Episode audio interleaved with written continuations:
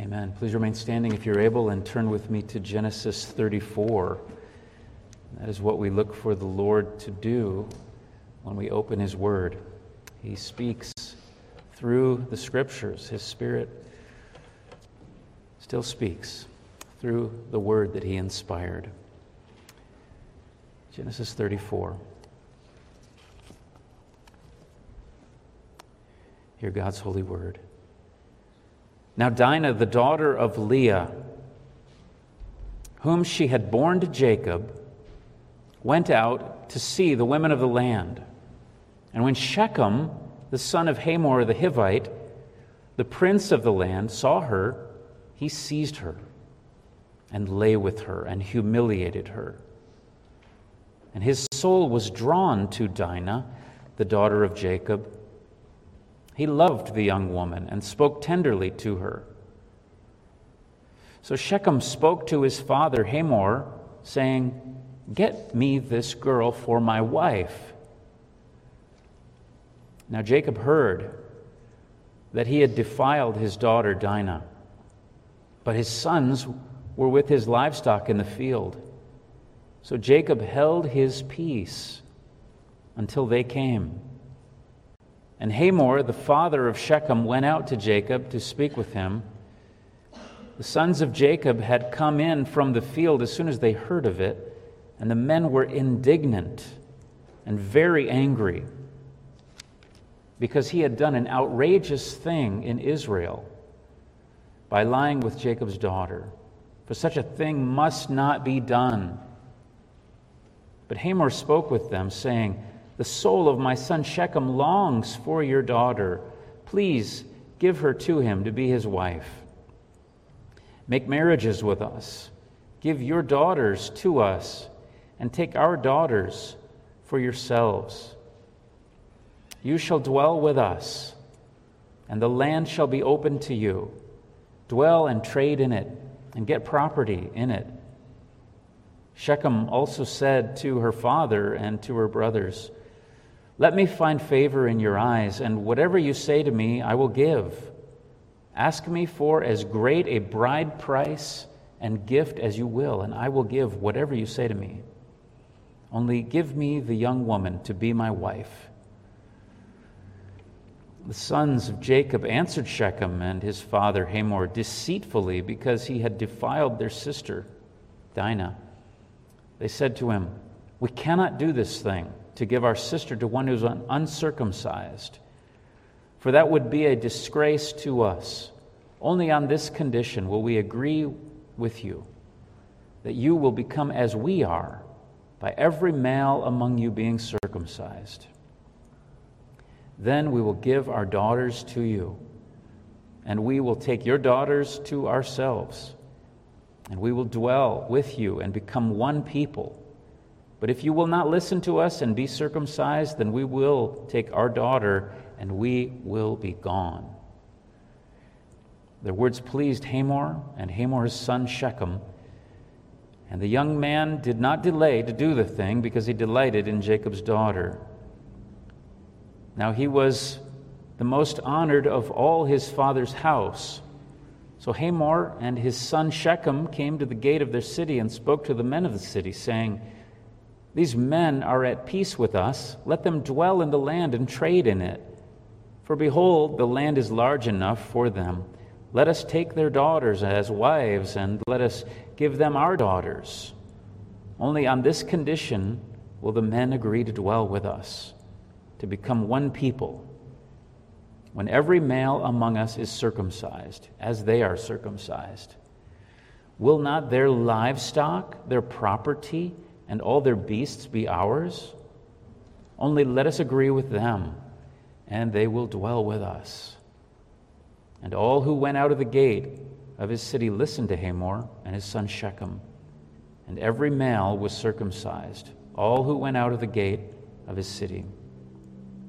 On the third day, when they were sore, two of the sons of Jacob, Simeon and Levi, Dinah's brothers, took their swords and came against the city while it felt secure, and killed all the males.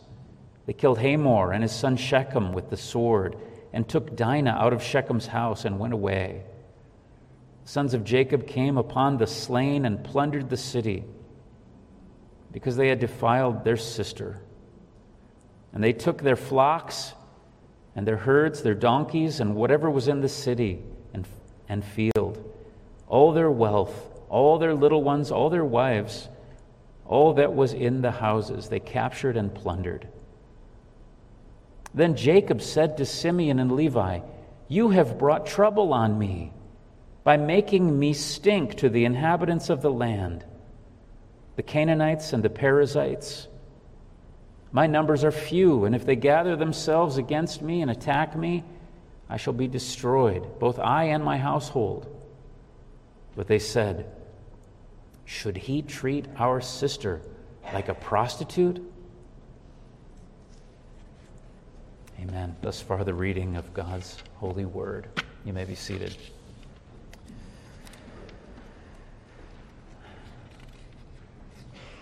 This passage is a very sad one. Jacob had been doing well. He had had his problems in the past. He's gone through many trials that God used in his life to change him. He was sanctifying him through those troubles and trials. And then we've seen that he's gone through some real high points since then as well, spiritual uh, high points. We might call them mountain, mountaintop type experiences. We see him wrestling with God and receiving God's blessing. We see him clinging to God until he would receive that blessing, persevering in that way.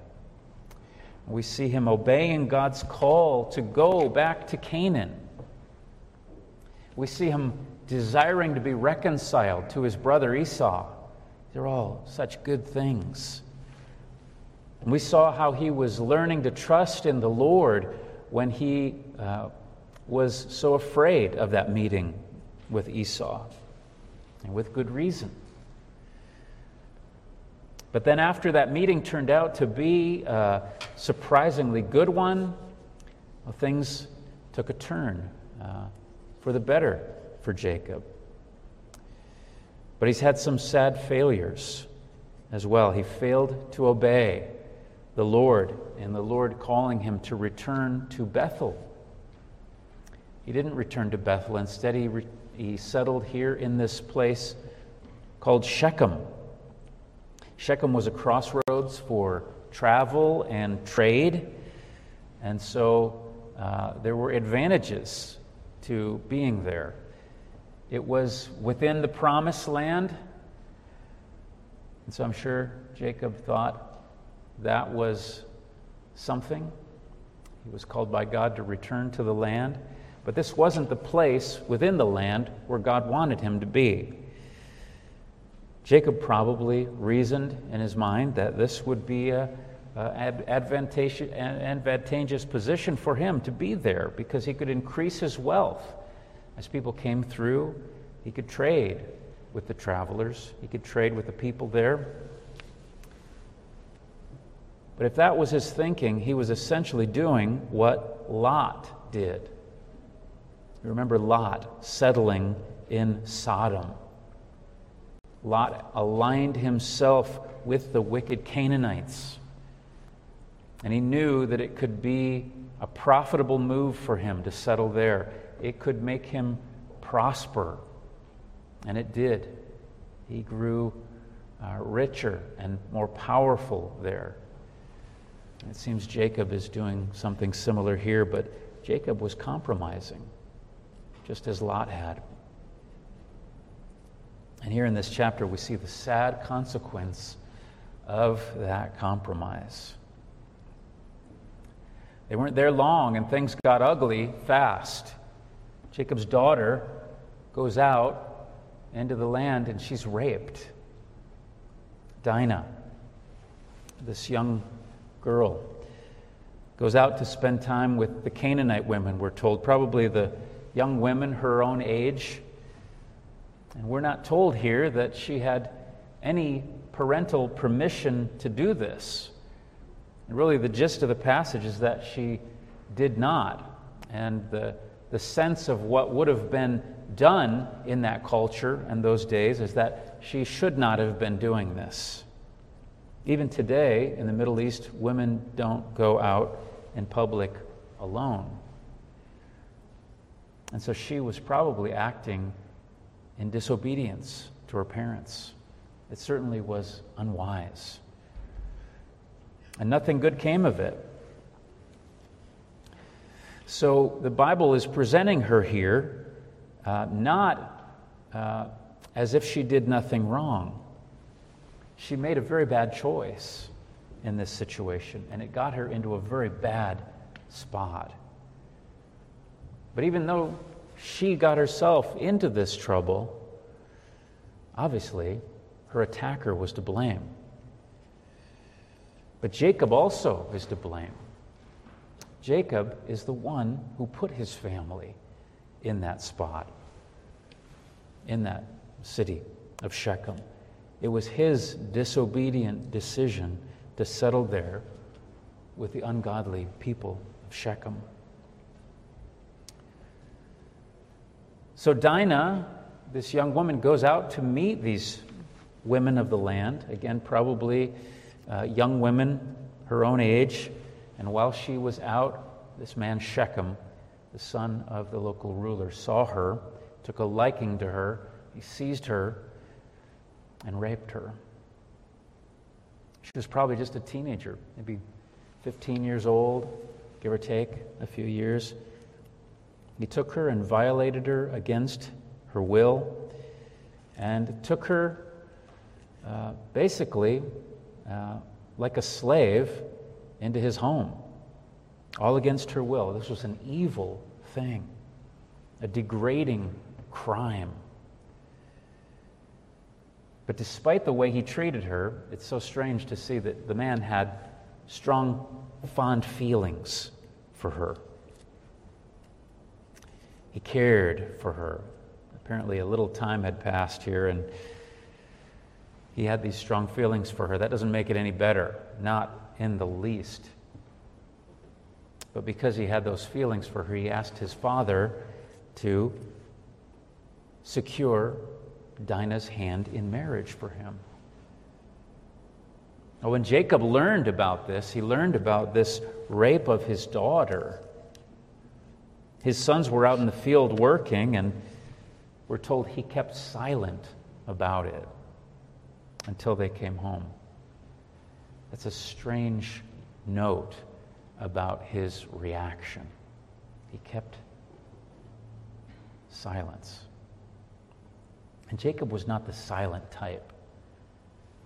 He was not the unemotional, uh, unemotional, um, silent type of person. He's been emotional in the past. We've seen him get very emotional uh, in his interactions with Laban, for example. He, uh, when he is wronged, he gets upset about it. We'll see him get uh, very emotional later about Rachel's death, his wife. He's going to get very emotional later when he loses his favorite son, Joseph, when he thinks he's lost him to death. But he really shows no emotion here. He's way too cool here about this. And he does nothing about this rape of his daughter. Now, why is that? Well, it may have been to some extent uh, that the males were favored in that society by their parents, as is often the case, sadly, and shouldn't be the case. It still is. I remember growing up like that. The young men in my family seemed to be the favorites of the grandparents and our parents.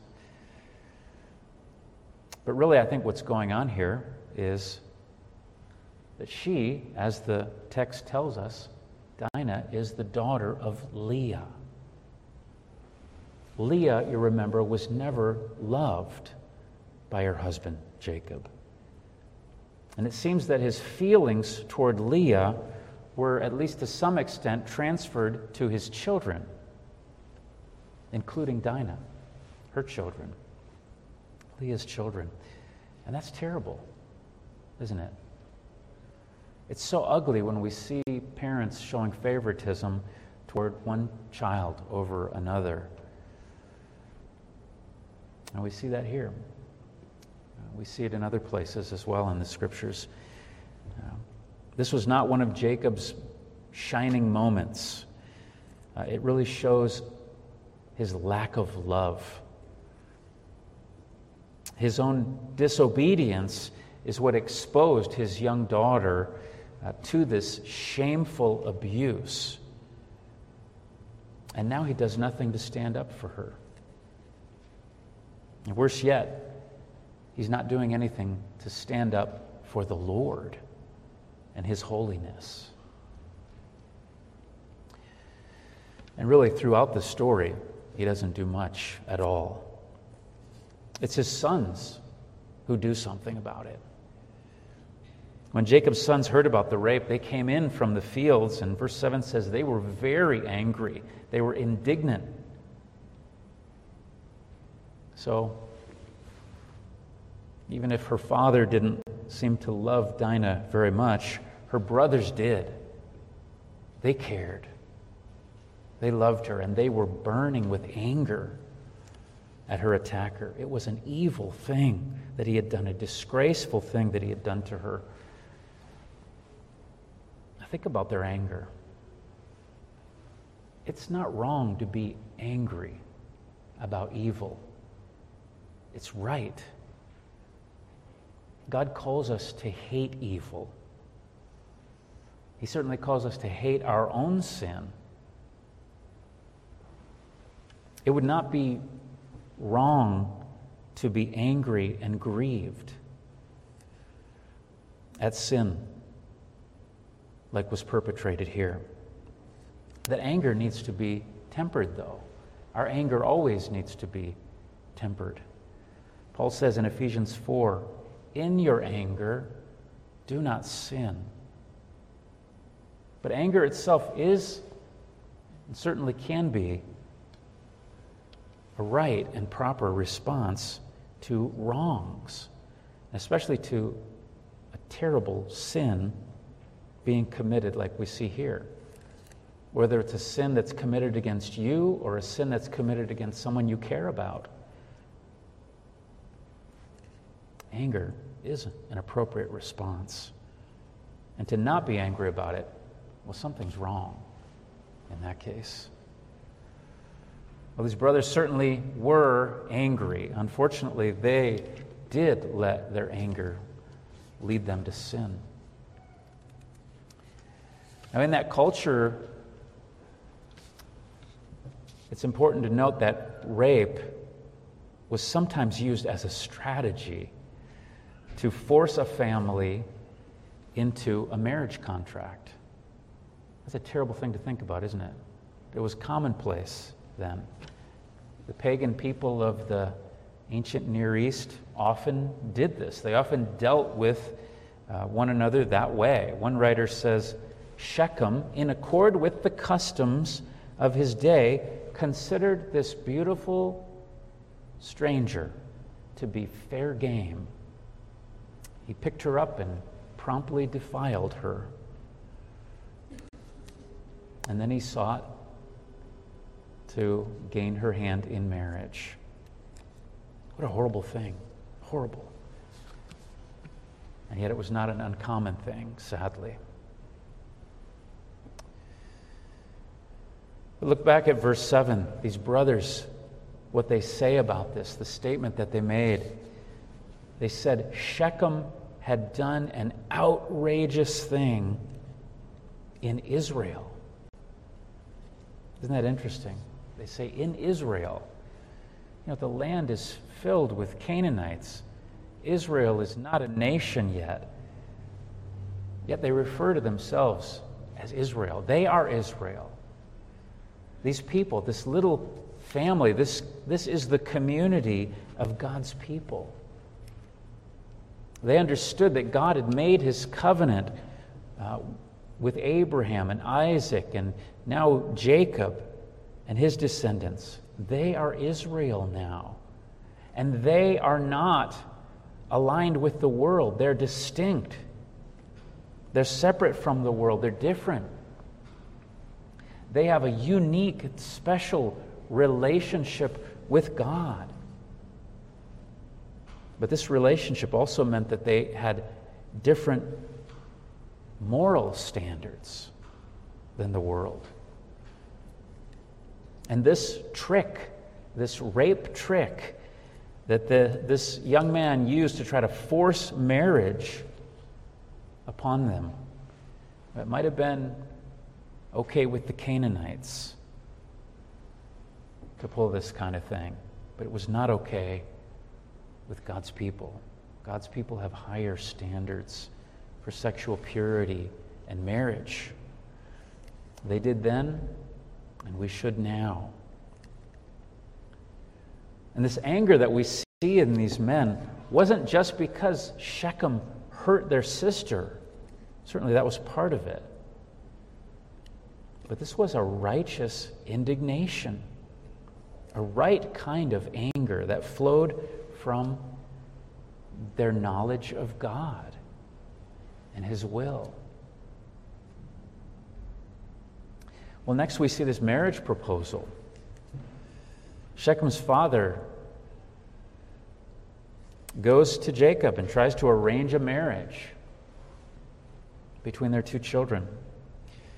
But he's after more than just that one marriage. He asked for a marriage treaty between these two families. He wants them to uh, intermarry with all their people. He said, intermarry with us, settle among us, the land is open to you, live in it, trade in it, acquire property in it. And of course, this is a, a little glimpse of what the future is going to hold for Israel. This is the same temptation that the Israelites always faced in the land from the Canaanites and the nations around them. And that was the temptation to compromise spiritually in order to get ahead in worldly things. Compromise spiritually for worldly gain.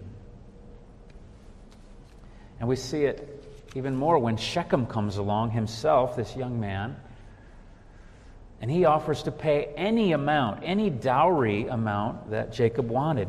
Name the price, he says.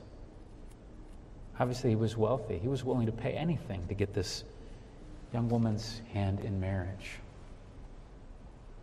Name the price. I'll pay it. Now, he was going to pay all right, but in a different way. Was the brothers sat and listened to all this, and but they already had a plan.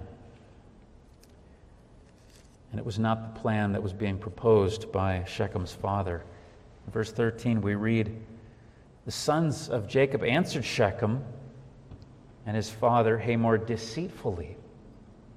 They said, we cannot do this thing to give our sister to one who is uncircumcised. That would be a disgrace. Only on this one condition will we do it, that every male among you is circumcised. These people were not circumcised. Although it was a common practice in the ancient Near East, um, the people, many of them practiced circumcision for different reasons. So the people of Shechem were familiar, they knew what it was, and, and yet this whole proposal by the sons of Jacob was a complete deception. It was a lie, one massive lie. But in verses eighteen to nineteen, we read, uh, their words pleased Hamor and Shechem. And the young men did not de- delay to do this thing. Shechem immediately was circumcised because he delighted in Jacob's daughter. And they went and pitched the idea of circumcision to the whole community, to all the men of Shechem. And they sold them on it by stressing the benefits that they would get from this new arrangement, this relationship with Jacob and his clan. Hamor told them, will not their livestock and property and all their beasts be ours? Let's agree with them, and they will dwell with us. We see their motives here. What rascals they were. They were up to no good. They intended to um, take full advantage of that relationship with Jacob and his people. And they used that greed uh, to win the other men of Shechem over. And they agreed to the plan. They saw the advantages and they were willing to be circumcised. And they were. And when that was done, we read that on the third day, when these newly circumcised men were still in pain from that surgery, two of Dinah's brothers took swords and came to the city and killed all those men. It was a brutal slaughter. Absolutely brutal. They killed Hamor. They killed his rapist son. And they freed Dinah from his house where she was being held. And they took and looted everything that was valuable, including all the women and children, took them as captives. And when Jacob heard of this, this massacre, he was very upset. But not like he should have been. His reasons were selfish. He's more worried about his welfare than about this horrible atrocity that had just been carried out by his kids. Not to mention the, the blasphemy of using God's covenant sign of circumcision to, to trick these men into this mass murder situation. These sons of Jacob had gone way beyond what would have been a just response to Dinah's rape. They should have sought a just response. The ancient law was an eye for an eye. But these men disregarded that, and they just acted in their rage. They went way over the top in their response. They were wrong to do that.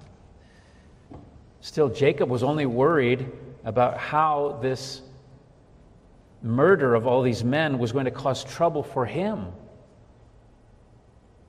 But his two sons persisted in claiming it was the right thing to do, that their actions were justified. They said, should he have treated our sister like a prostitute? So we need to think about the realism we see here shown to us. That's one thing I appreciate the Bible. It doesn't whitewash anything. It doesn't whitewash the sins of unbelievers, and it doesn't whitewash the sins of God's people. We see that here. Honest realism. It's just brutally honest about human nature and human behavior. It doesn't gloss over sin, even the sins of God's people. This passage shows us the, the depths of evil, not just that these Canaanites, uh, unbelievers, were capable of, but what these professing believers were capable of. They went beyond the evil that the unbelievers had perpetrated. No one comes out of this story looking good. The sin of Jacob's sons is pretty obvious here. They used deceit, they used religion to commit genocide.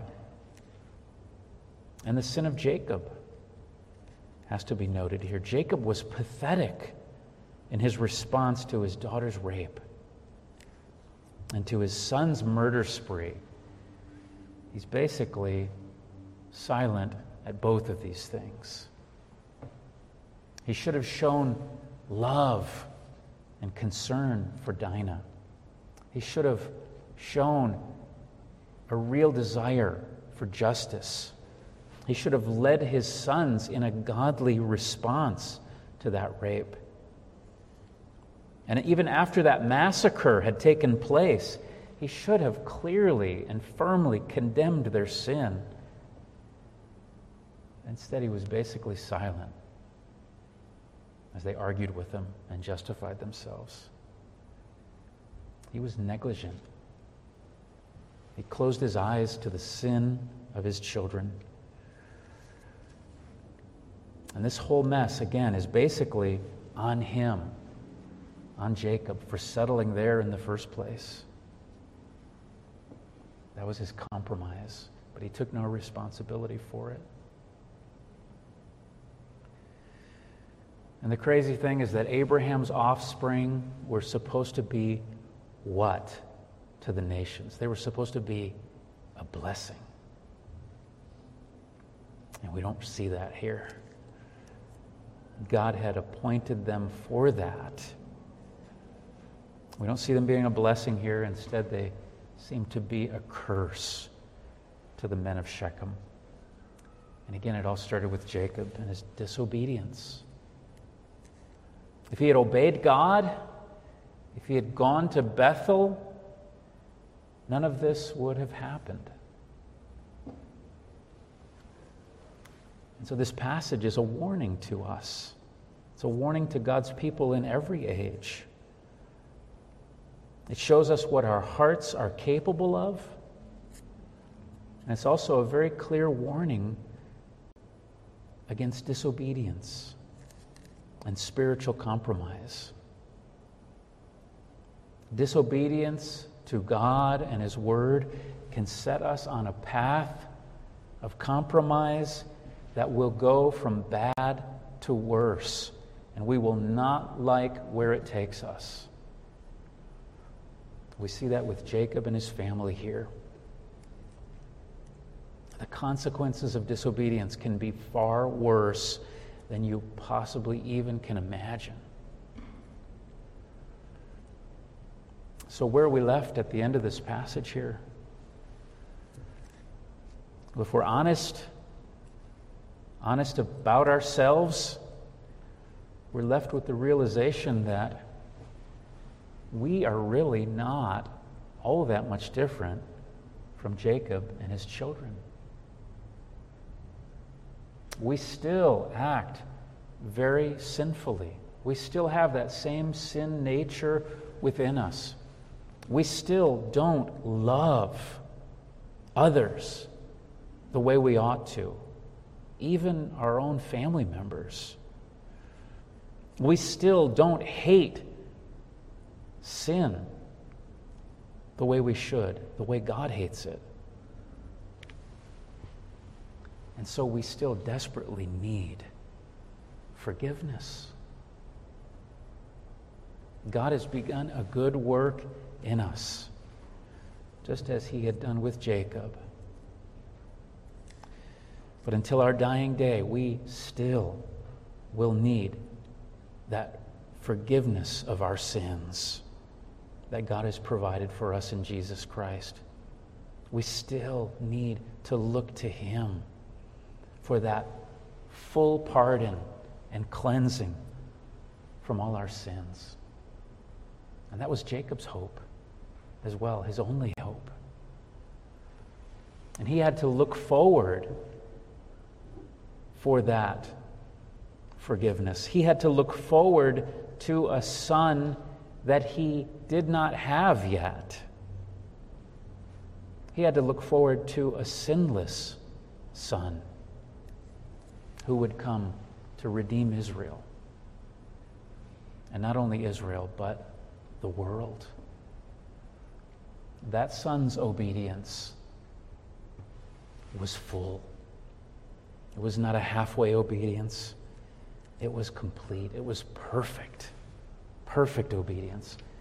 And so also were his sufferings and his death for all our disobedience.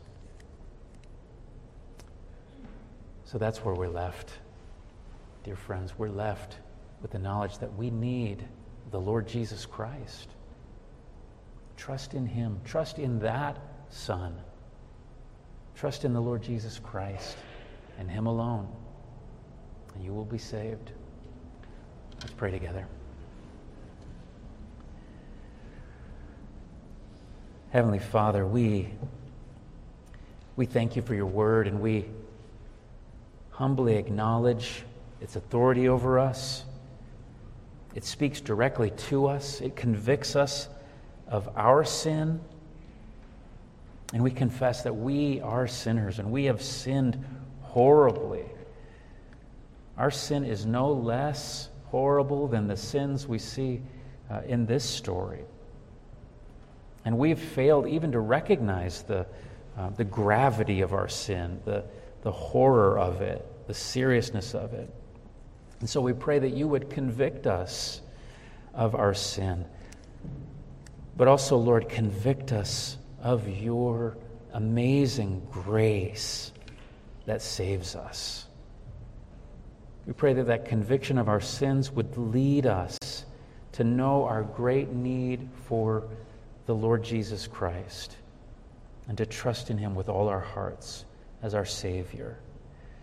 We believe that you have sent him to save us, and that in him we have your full forgiveness of all our sins, even now and forever, through him and through his obedience and his death for us. We thank you, Lord, for your Son, our great Savior. And it's in his name we pray. In Jesus' name, amen.